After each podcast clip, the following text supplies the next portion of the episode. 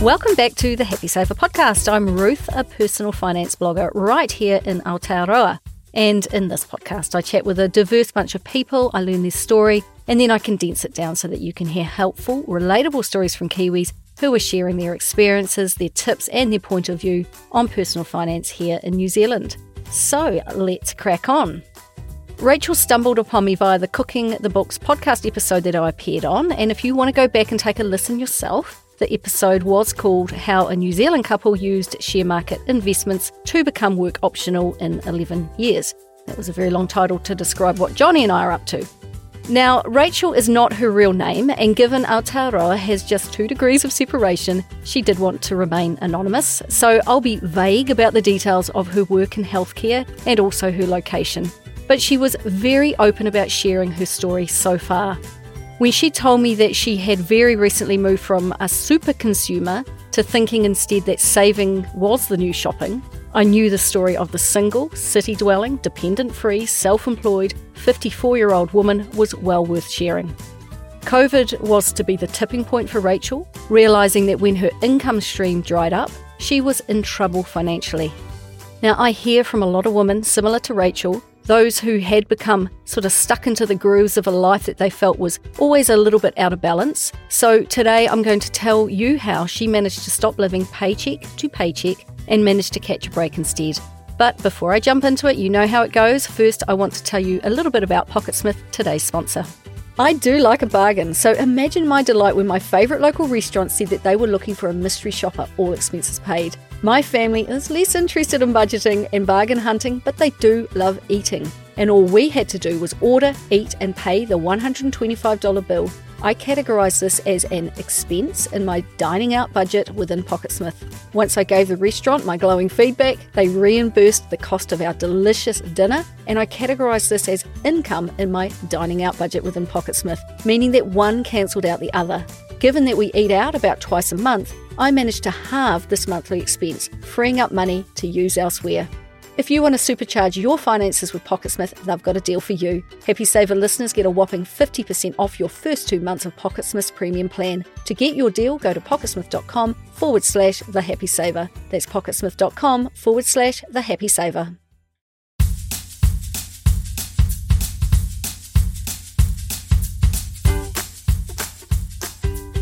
It's fair to say that it's not the first time someone I have interviewed leads off by saying, if only I knew years ago how money works. But sadly, like many others, they are working it out at the midpoint of life. But better late than never, I say. Rachel wanted to remain anonymous due to the sense of shame she feels about not knowing how money works, and that is something that I'm willing to help her overcome. She grew up in regional New Zealand with two siblings and parents who worked together in a family business that they created. Because they put in a lot of hard days of work, Rachel said that while growing up, she didn't really want for anything, but nor, she said, were they particularly spoiled, something I was soon to question her on. She was a good kid, she said. She didn't love school by any stretch, but she did her best and just scraping through with average grades, not rocking the boat, and just really getting on with it. Her parents' big thing was travel, so when she was young, it was not uncommon for her parents to leave the kids in the care of others and head overseas by themselves to see a bit of the world and they'd come home laden with gifts and treasures that they had bought on their travels, things that back in the 80s you would never ever find here in Aotearoa. Rachel managed to take her first overseas trip at the age of 10, and that experience and hearing about her parents' travels, it ignited a love of travel that Rachel still has today. In her final few years of school, she actually got the chance to have a five week overseas adventure in Asia as an exchange student, then, a year later, she was able to head to Europe for a second student exchange, this time for seven weeks. And although incredibly homesick, these were fantastic experiences to have so young. And when I asked how these trips were funded, she was not entirely sure, but does not recall ever having to save for them herself, and nor does she recall conversations about money at home. In fact, she said, You know what, Ruth? I've never saved for anything which was not really a problem at that time, but it was the beginning of a habit that up until very recently has followed her throughout life. Her only job at school was occasional leaflet drop work, which she hated because she found it low paid, tedious, and boring. Nor did she get into sports either, which she now regrets because she thinks it would have taught her how to win, how to fail, how to be fit, and to be part of a team. Sadly, her knowledge about sport was incorrect. She thought you had to already be good to be in a team, not join a team to improve your skills. She now realises that from a personal development perspective, that would have been really useful. And much like saving, these are all skills that you can still learn as an adult. She stopped school at the end of year 12, and back then in the 1980s, living in regional New Zealand, your options were sadly limited. A teacher, a secretary, or a bank teller were three work options that immediately came to her mind. There was absolutely no thought or talk of heading to university for any other type of study. Rachel said that her confidence was not that great, and that if you were to ask her how she saw herself, it was as a support person, never a leader. Her role, she thought, would best be played helping others achieve their goals. And looking back, that is not a nice feeling. So, having considered such a sad selection of options, off she went to learn how to become a secretary. Thank goodness times have changed for Wahine in New Zealand, is all I can say. When she finished her study, she was offered work with her parents, but she just couldn't think of anything worse than starting out on the bottom rung as the office junior in a family business. So she headed back to Asia to escape in a way and to begin to travel the world. And who paid for this next adventure, which lasted about six months? The very parents she was trying to distance herself from, because as she said earlier, she had never saved for anything in her life. When she travelled in those early years, her parents tried to get her to stick to a budget, but in all honesty, she didn't understand what they meant. Because her parents liked to spend themselves, Rachel had never really seen sticking to a budget modelled at home. So, somewhat unsurprisingly, during her trip, she used up the money she had and had to ask for more, which they then sent her. When she took the trip after secretarial school, her parents gave her, now aged 18, her first credit card, and she said she was just out of control with it. There was no malicious spending, just a lot of it. During her travels, she discovered designer labels. The people she was mixing with were stylish and she wanted to fit in with them. And it's only now, with the benefit of hindsight, that she realizes she was so lonely while overseas and mildly depressed. Now, travel always sounds exotic and exciting, but it can actually be quite hard work, particularly on your own. And shopping actually kept her company. She kept swiping the credit card and it kept working and the idea of shopping for entertainment really took off. Because her parents always used to come home from overseas holidays loaded with stuff that you couldn't get in New Zealand at the time, in many ways, she travelled with the same purpose. If you want something, you just buy it.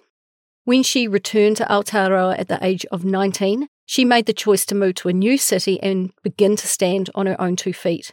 Because of her secretarial course and her travels, her skills were put to use doing office work in the travel industry. And from the outset, she was working out how little she needed to get by. And the more we spoke, the more this mindset of how little do I need instead of how much can I get, it kept coming up. Even today, now that she is running her own small business, she is still thinking how much she can charge for her services without offending people or losing customers. For years, she never increased her hourly rate because she didn't want to get pushback from customers. Instead of flipping the script and thinking, how much money she needs to cover her outgoings and live a fabulous life, instead of thinking that maybe the expectations of her customers are out of whack with reality and that they should amend their own expectations. Perhaps her prices are not too high, given the mahi she puts in. Perhaps they are living outside of their own means. Now, in her first job, which was in the late 1980s, she earned the grand sum of $13,000 a year. Initially, she boarded with a crazy lady for $125 a week before going flatting, paying $80 plus food and shared costs. She said that she has always found it hard to make strong bonds with friends, but going flatting at least got her meeting people her own age who were not crazy like her previous landlady was. And money wise, she had it all worked out, knowing how much to set aside and how much she could stash aside for future travel. So, for the first time, Rachel was actually saving money herself. She said of the way she learns, if you give her the why, she can buy the story. So, because she knew she wanted to go and do an OE, setting some money aside from each paycheck, it made sense to her. She knew that in order to travel, she needed the putea. So, despite making the small start on saving, she said she always felt really poor and recalls always being stressed about money. Handling it never came easily or naturally to her, given the minimal information she knew about how it worked, and there was never ever quite enough to go around, probably due in part because she earned so little, having set her sights on the minimum she needed, and her wants were always just that much greater. But Rachel never shied away from working, and when she got going, she actually took on a second job in the tourism industry, working weekends to bring in more income. Plus, she was never much into drinking or partying, so working into the evenings got her out of the house instead. And plus, the money was good. Back in those days, you were paid double time because it was the weekend. And finally, when she was 22, she, like many Kiwis, left for Europe, staying away for three years. She had managed to save up some money, but once again, her parents gave her financial support to travel. She picked up work when she needed to, either office work or childcare work, she even picked up work in the financial industry at one point before ultimately deciding that money was soulless and she much preferred to interact with people and make a difference in their lives. She travelled around a fair bit, made some really firm friends, learned another language, and carefully allocated her income to her expenses. And even all these years later, she could recall the price of her rent, public transport costs, food bills, and what disposable income she had left over. Whenever I hear from people who tell me they are not good with money, rattling off financial numbers, it always gives me huge heart because I've observed over time that they actually do have the potential to get their finances on track. They've just never been able to learn the how yet. They don't know what to do with the financial information coming their way with each transaction. And when they do, they're off. The more I spoke with Rachel, the more I could see the potential to work all of this out. She returned home at the age of 25 and then started a year long course in the hospitality industry. By then, the government had introduced student loans to pay for fees, so she went ahead and signed up. But she didn't just use it to pay for her fees, she used part of it to go on holiday as well. And she was not entirely sure how much she ended up borrowing, but she does remember starting to make payments towards it before, a few years later, her parents stepped in and paid it off for her. Now, I was curious about how this went down because by then she was late 20s and earning. So, why did they do this? She has no recollection of conversations around this debt, just that they realised that the student loan debt was no good. At the time she had loans, they incurred interest, and if I recall the rate, it was about 7 to 8%. So that might have been a motivating factor, perhaps. After she finished her study, Rachel, who was by then 26, she spent the next 18 months working in hospitality. She was living rent free with family, earning about $300 a week, and with no why, no reason to save, she just set about spending all the money that she earned. In one of those, I wish I knew then what I know now moments, she said that when she has heard people say over the years that you should pay yourself first, she completely misunderstood that concept and she wanted to clarify it here. She took paying yourself first to mean that you pay your bills, your rent, your power, your food, and what have you. And if you have all of that covered, well, you can just spend the rest. She now understands that paying yourself first is actually referring to putting money aside for long term savings and investments.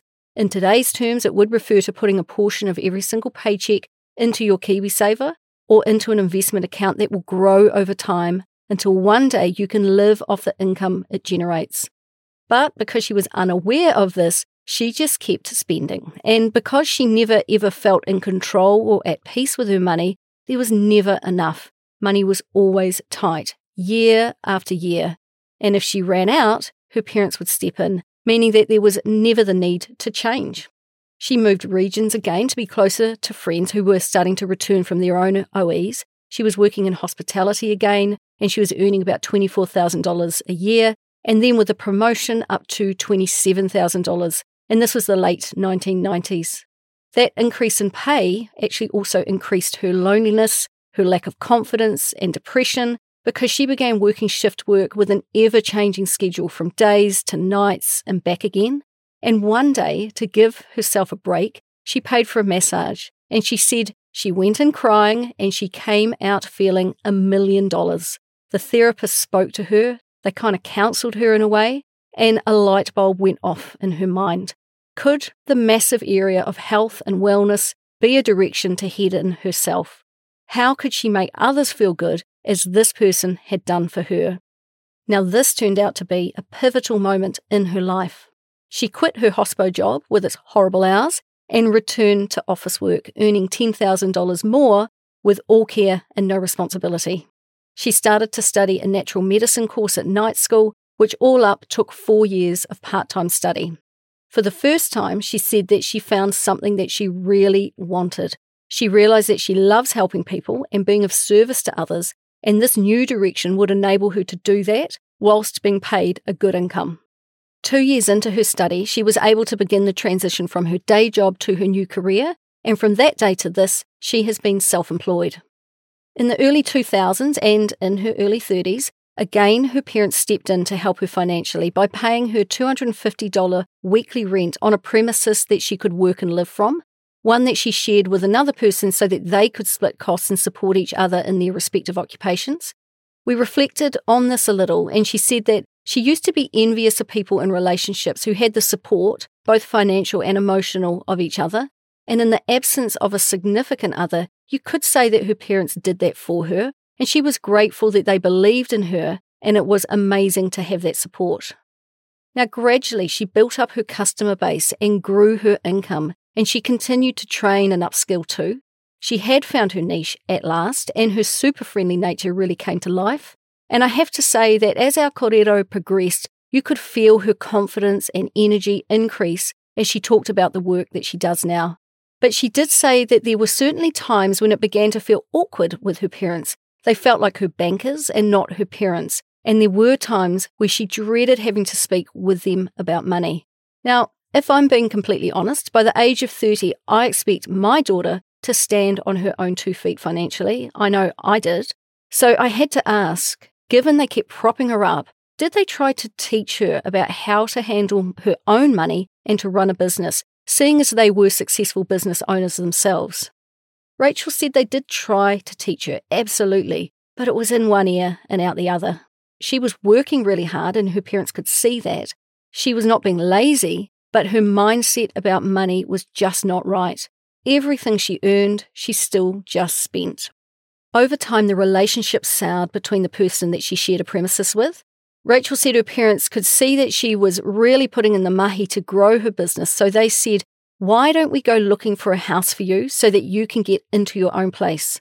They found a home she could both live and work from, and her parents bought it in the early 2000s for $220,000. They took on the debt to buy it, and she paid them rent, buying the house back off them one payment at a time and if they were to die, the house was to go to her in their will. Now, Rachel had no savings at all. She very much lived paycheck to paycheck. So, how did she suddenly have the money to pay rent to her parents, given that up until now they were paying her rent for her? Well, once again, going back to her minimum requirements to keep her life running, she worked out exactly how much putea she would require to meet her minimum expenses. She advertised more and upped her customer base and she made it happen.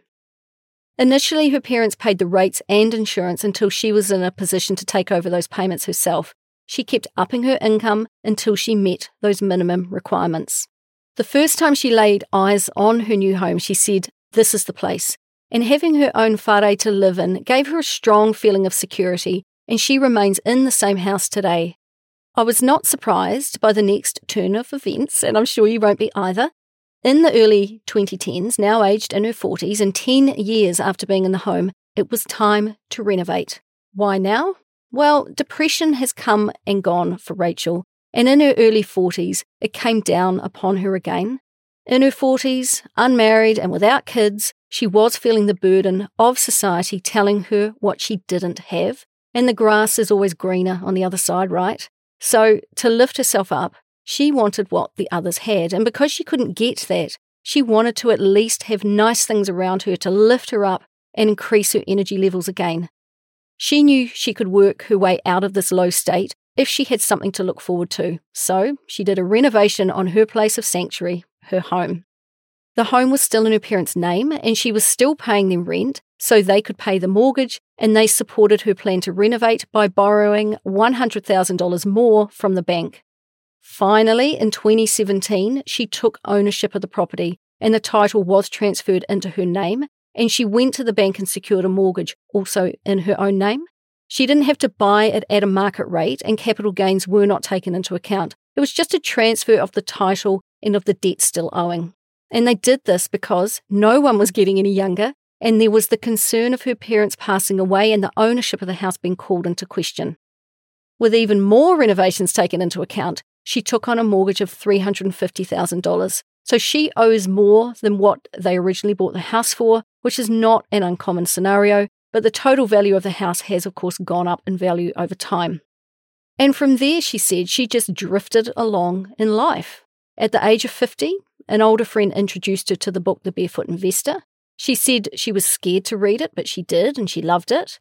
Why would she be scared to read a book on money?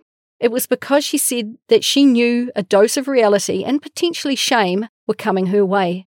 She knew she was off kilter and she felt shame because she knew she was moving through her life without looking for alternatives. She likes being coached and has regularly reached out for counselling and help from external sources in all areas, and she didn't trust herself to find the information she needed to learn about finances. Reading the book was taking a step in that direction, but it was not yet enough to make her change anything about the fact that she was living paycheck to paycheck like a frog in slowly warming water, she was not yet feeling the heat. Until COVID hit in 2020 and the heat went up just a notch or two. She had zero in savings and credit card debt of $10,000 spread over two cards, plus a $1,000 overdraft she'd maxed out because the bank had offered it and she had accepted. She was so used to living in debt that if she saw $100 of available credit, she would be like, ah, oh, great, I've got some money, it's time to go spend. The thing was that she didn't even need those cards in the first place, but they were offered, she took it, and then it got out of control, which is music to the ears of the credit card industry. They make no money from people who pay their cards off in full every month, but don't you worry that this is an ineffective business model because they make plenty out of people just like Rachel. Of course, she would try to pay it down, but good intentions are absolutely rubbish at handling credit card debt. It is far easier to make the monthly payments and ignore the interest you incur.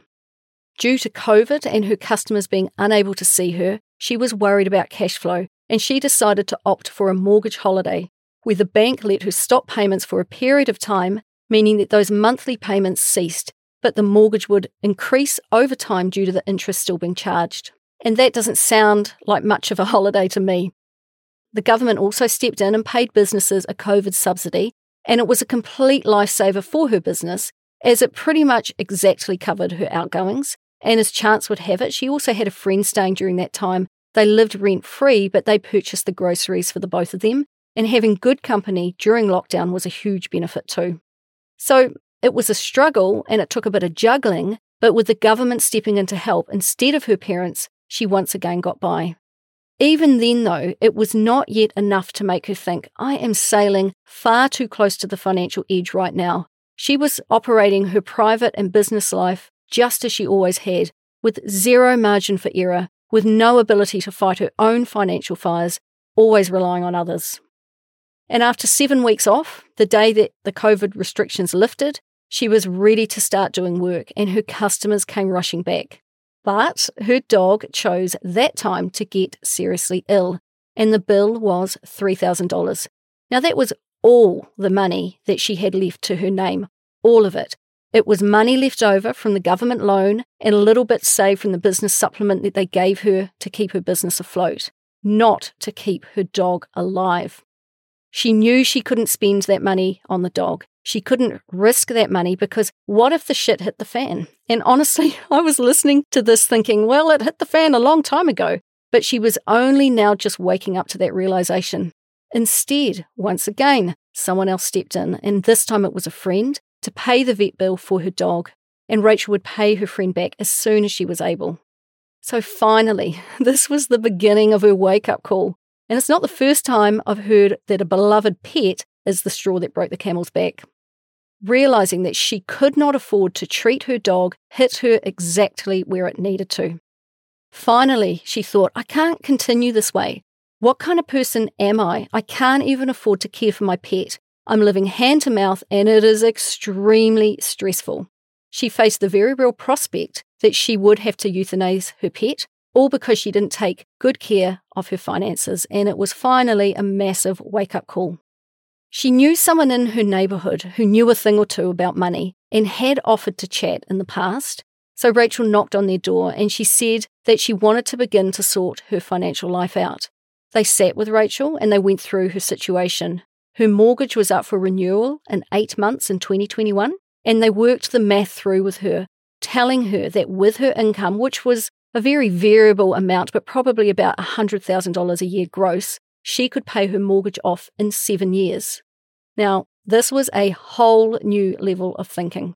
But finally, she was ready to hear a different story.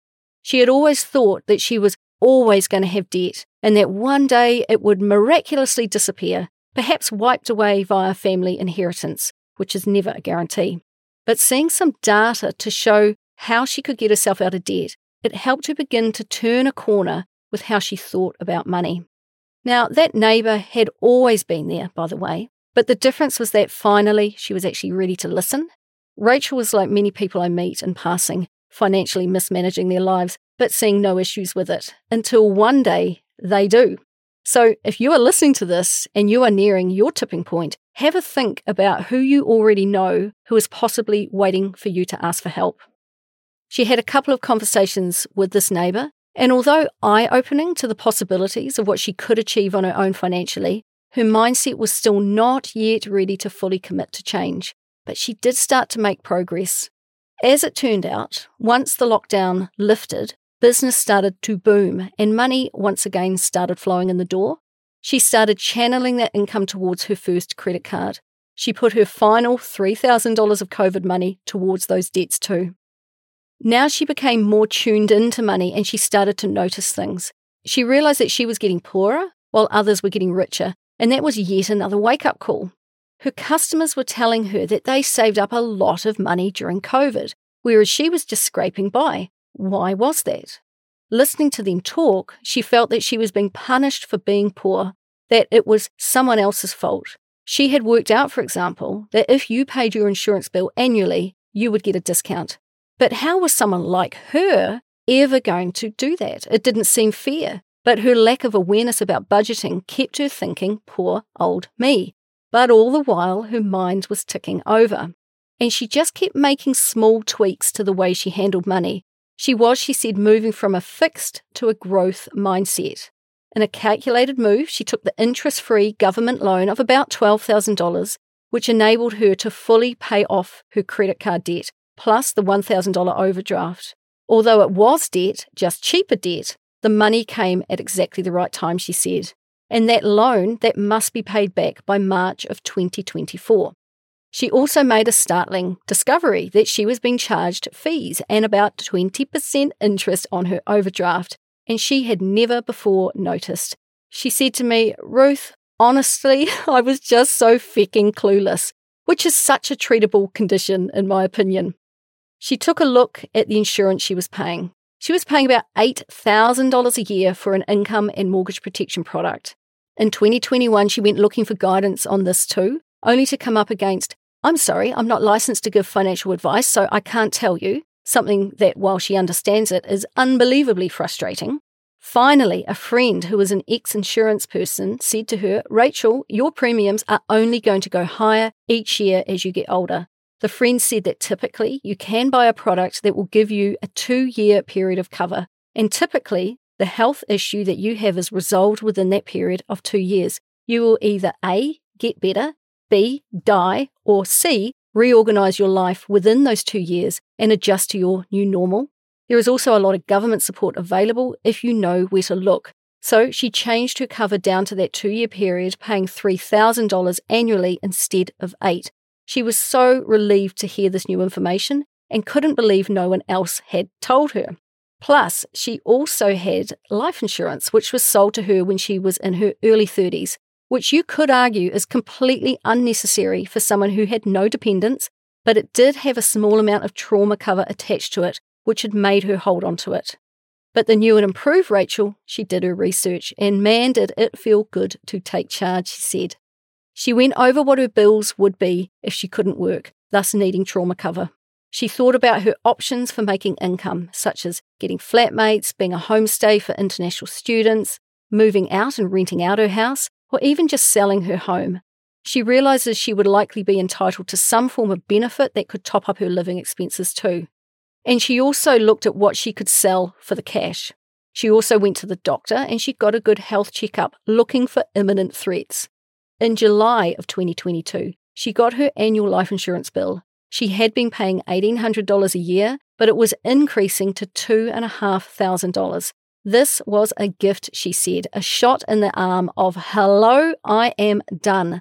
She has no dependents. There is equity in her house. If she is dead, her mortgage debt is more than covered. And looking back and realizing that she had been paying the premiums for 15 years on that insurance in particular has really ticked her off. Because she likes to outsource for knowledge, because particularly in regards to money, she didn't believe in her ability to work it out herself, she went to a company called Enable Me in early 2021, somehow finding the $3,000 to pay them for their knowledge, which ultimately underwhelmed her. And in hindsight, she said, had she just listened to my podcast for free instead, she actually could have learned a lot more. And she calls my podcast Data with a Story. And she kept hearing the same patterns repeated over and over by my various guests. And it was hearing the stories of others that again prompted change. The pieces of the puzzle started to lock together. With her mortgage holiday, she probably actually only needed it for two months, but she took an extra two months so that she could, for the first time in her life, get ahead of the curve and set some money aside. She wanted to plan forwards for once instead of focusing on expenses that had already happened. She paid off lots of smaller bills and then immediately created for the very first time a sinking fund to save up for a future insurance bill. She was determined that the next time it was due for payment, she would have saved up the annual payment amount and therefore secure herself a decent discount. Having that on autopilot means that this future bill is, wait for it, no longer a threat or a problem. So each of these small moves started to take the pressure off. Budgeting for the first time was hard. It felt like a confrontational annual review, embarrassing, but it was good to do because up until then, she had no idea how much she spent. In 2021, she signed up to the budgeting app Pocketsmith and she spent all of 2021 categorizing and watching where her money came from and went to. She didn't find the process easy, and I really commend her with going outside of her comfort zone and trying. Because here's the thing you could outsource a budget to someone else, but it will never, ever mean as much to you unless you have struggled through creating it yourself. So now, into her second year, she was using this data to work out where she can tweak and change her spending.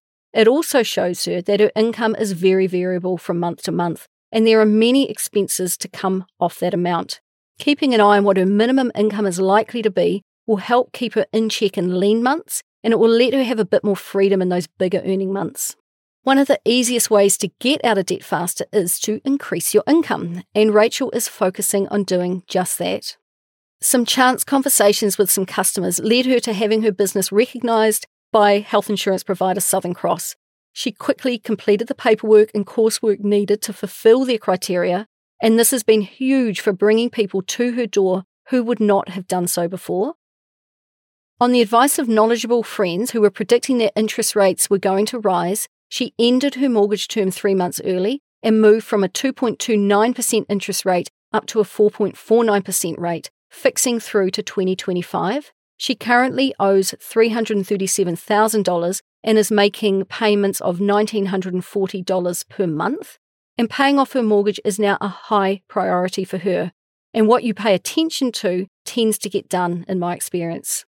And she is rightly pleased with herself for starting to take some strategic moves for once. Now, the energy levels of Rachel continued to slowly rise throughout our kōrero as we moved away from what she had done in the past and instead focused on what she was doing today and what she has planned for her future. For the first time, she was feeling in control of her finances and she didn't want to waste the money that was starting to accumulate in her bank account, so she kept searching for more information so she could keep learning, which is how she stumbled upon me. As of November 2022, she is now super excited about her future. Not just excited, but super excited. She's still got some cleaning up to do, but she is starting to implement some good money habits now. In an effort to address the problem of never being able to take a break from work, Bella from episode 61 implanted an idea in Rachel's mind that is going to revolutionize the way she works. She really felt that this wise 28 year old was living a life in balance. During 21 years of working, taking a holiday or, God forbid, getting sick were major concerns for Rachel. When the customers stopped walking in the door, the money also stopped.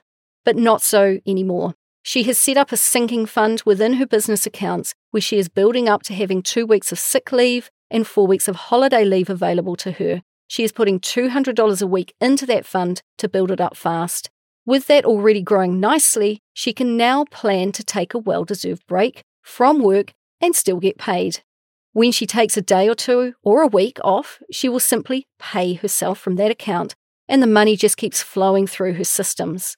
For the woman who never understood the concept of paying yourself first, this is what it looks like in practice, and I'm just delighted for her.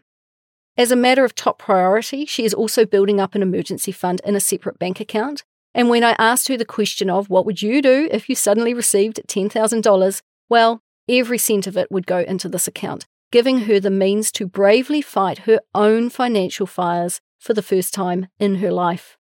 Once she has that cash buffer in place, She's going after that government loan, interest free or not, throwing as much spare cash at it as she can find. Because once she has all of these other debts paid off, she will free up monthly payments because then it's the big one. That is, in her sights, focusing on completely paying off her own mortgage. And where, I hear you ask, is all this money coming from? Well, when saving is the new shopping, all that putea that was converted into consumer items is now being put against debt and against emergency funds. Plus, she has increased her customer base, bringing in more income. Plus, as I said, now that she no longer has to make payments to a range of debts, she gets to direct that money to her mortgage instead. Now, I had to know for a woman who used to spend until the credit card said declined, what are her three main financial habits now? Well, the first one is tracking the inflow and the outflow of her putea within Pocketsmith. In the first year, it was more of an observation exercise. It was just data that was starting to build up a picture. And in the second year, she can kind of compete with herself. And now, when she spends money, it is guilt free because she's made a conscious decision to do it. Number two, Rachel likes to pay her bills as soon as they come in, including her mortgage. In fact, she gets the correct payment amount sitting off to one side quite early in the month, ready to make the payment.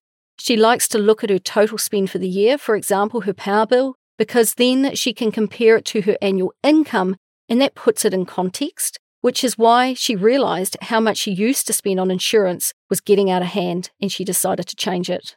And number three, she checks her bank accounts every single day, checking that customers are paying on time and that her outgoings are all sorted. And what might her money elevator pitch be, or a sentence that would sum up her approach to money? I'm no longer a super consumer. Saving is the new shopping, and it is empowering to be 100% in charge of her own finances. Embracing the concept that Scott Pape advocates of using buckets to manage money has really given her clarity in how she handles her money now. She said that it feels so good to see account balances grow where they should, such as setting money aside for upcoming tax payments, and debt shrinking where it should. Now, KiwiSaver is something else that has been long neglected, and this is now being rectified. In her words, like her butt is on fire. Her current balance is far too low for a woman of her age with no other savings, just $3,000 that she has in an ASB growth fund. If left unattended, her lack of retirement savings would morph into a crisis one day, but at the age of 54, she has plenty of time to rectify this. She said she has now set up a weekly $50 automatic payment from her bank account to her KiwiSaver account. She is getting that habit started. $50 a week is still not enough, but the sorted KiwiSaver calculator estimates that even this amount should get her having close to $100,000 in her KiwiSaver at the age of 65. Small amounts compound over time, so the more you can add, the better. Now, this would give her $90 per week, running out of money at the age of 90. You might be wondering how paying into her KiwiSaver was overlooked. Because she is self employed, it was up to her to make payments, and she clearly never thought it a priority to do so. Even without an employer adding contributions, it's my view that KiwiSaver is absolutely worth joining for the annual government top up of $521 and decades of compound returns. But it is so much more than that. For people who have paid into KiwiSaver, it's going to be a godsend when they turn 65 because it will provide them with extra income each week over and above the government superannuation, which I am constantly hearing that for most is simply not enough. Now, towards the end of our chat, we got around to talking about cars, and I'm quite pleased I did. She considers them her greatest financial flop, out of the many that she could have chosen from, she said. She had always driven older European cars that were either cheap to buy or remarkably were actually given to her, which I immediately saw as a curse and not a blessing. It pays not to be fooled by the badge on the bonnet. Those cars have cost her a fortune over the years because they often break down in unexpected and very expensive ways. There is no doubt that in New Zealand they cost a lot to fix. So, in another big change, she sold her European car at a massive loss. She had spent about $8,000 on repairs, selling it just a year later for $9,000. In hindsight, she said she should have sold it without fixing it or just sold it to a scrap dealer. She now drives a car that regularly comes up on my podcasts, a 15 year old Mazda. She paid $7,500 cash for it and she couldn't be happier. And you guessed it, she's setting money aside for annual car costs like servicing, warranty fitness, registration, and repairs. And the thing she considers her triumph is possibly not surprising. It is her home, which she has now been in for 21 years. Its value is somewhere around $900,000, but she never once mentioned equity during our korero. The reason she mentions her home as a win is because it is a good property for her, as it allows her to work from home and she feels amazing living in it. She is content and not looking to move anytime soon because this house is a home to her and she plans to be there for another 20 years which is why it is more important than ever that she needs money saved and invested somewhere outside of the property that she owns. Over many years, Rachel has attended therapy sessions to help her with her bouts of depression and loneliness that come upon her, despite her often being surrounded by people. And as she reflected back, she couldn't help but wonder that if she had known more about how money could or should work for her at a personal level, she couldn't have avoided some of this internal struggle that she has because having no sense of control over money, which really does touch on all parts of our daily life, and no one to talk to about the rights and the wrongs or handling of it, it really does impact how we feel about ourselves and respond to the world around us. Money knowledge is so lacking, she said, and for too long, not knowing how it worked has put limitations on her, where she always thought of the minimum she needed to charge or earn to get by, she manifested her own boundaries, was the phrase that she used, and she is now resetting those boundaries. Now, as I near the end, I just have another quick message from Pocketsmith, today's sponsor. If you want to supercharge your finances with Pocketsmith, they've got a deal for you. Happy Saver listeners get a whopping 50% off your first two months of Pocketsmith's premium plan. To get your deal, go to pocketsmith.com forward slash the happy saver. That's pocketsmith.com forward slash the happy saver. Rachel said that she is a big fan of what she calls talk therapy. And talk, we certainly did. I think we talked for about three hours. And from the beginning of our chat to the end, her vibe completely changed from feeling low to feeling accomplished and optimistic about her future. So thanks, Rachel, for your time. And I sincerely hope that you no longer feel shame about talking about money.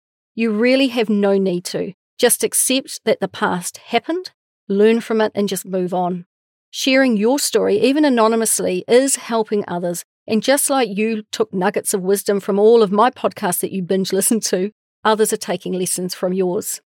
Now, it never ceases to amaze me how freeing people find it to just talk about their personal financial situation. We should all do a lot more of it, in my opinion. There's no judgment, just open conversations, fresh ideas, and suggestions to look into. Oh, and applause. Changing the habits of a lifetime is no mean feat, and it should be recognised, I think. Now, Rachel was fortunate enough to receive financial support many times throughout her 54 years by a family who clearly cherished her. But without learning the skills to make better use of the money she was given and the money she earned, she was basically living week to week, always waiting for the next paycheck to pay for things that she has already done. It's impossible to plan a bright future when you are stuck in that cycle. She has also spent a lot of time outsourcing her concerns for others to give an opinion on, and she realizes that now is the time to back herself and consolidate everything she has learned from others and learned by herself over the last two and a half years, and to just get on and do it already. She has made incremental changes over this time, and these new good financial habits will just begin to build on themselves. But I've observed that when people finally have a wake up call and really actually face the facts of their financial situation, it can feel crushingly overwhelming, particularly if depression is already on your radar. But I also know that it's not until you reach that point that it gives you a kick in the butt to change. So, coming up with a plan that you have devised yourself that you then start to tick goals off of is a powerful motivator to just keep on going. And it's a great way to stay optimistic and positive too, which, despite the lows, is actually her more natural state, she said. And it's extraordinary how fast you can completely change your situation for the better. In the case of Rachel, she's putting systems in place to solve her own money problems. For a woman who was honest enough to say that she has never saved for anything, she's come a very long way. As she cleans up the missteps of the past, new money is flowing into her wallet, but this time it's going to be given a purpose. And money that has a job assigned to it, it grows so much faster. Also, when you begin to shift your mindset from the minimum you need to survive to what is the maximum amount you are worthy to receive, money also starts to flow. So, when Rachel told me that she has gone from a super consumer to saving is the new shopping, I really believed her because I can see by her actions that she's actually walking the talk. She is so excited about her future and is curious to know how fast she can turn her financial ship around. And I really hope she stays in touch and gives me life updates throughout the journey. So that's all from me this week. And I also wanted to let you know that I'm going to be taking a bit of a break over the summer and I'll begin releasing episodes again in the new year. And I can't quite believe that Johnny and I have actually managed to produce 77 episodes of the Happy Saver podcast so far. And I've got a decent list of interesting Kiwis to korero with next year. So sit tight, we will be back. Now, if you want to get in touch, you can, of course, find me at thehappysaver.com. And please do share this podcast with your friends. But best of all, I would love it if you would talk more about money with your own friends and whānau and continue to help me help others be better with money. So until next year, happy saving.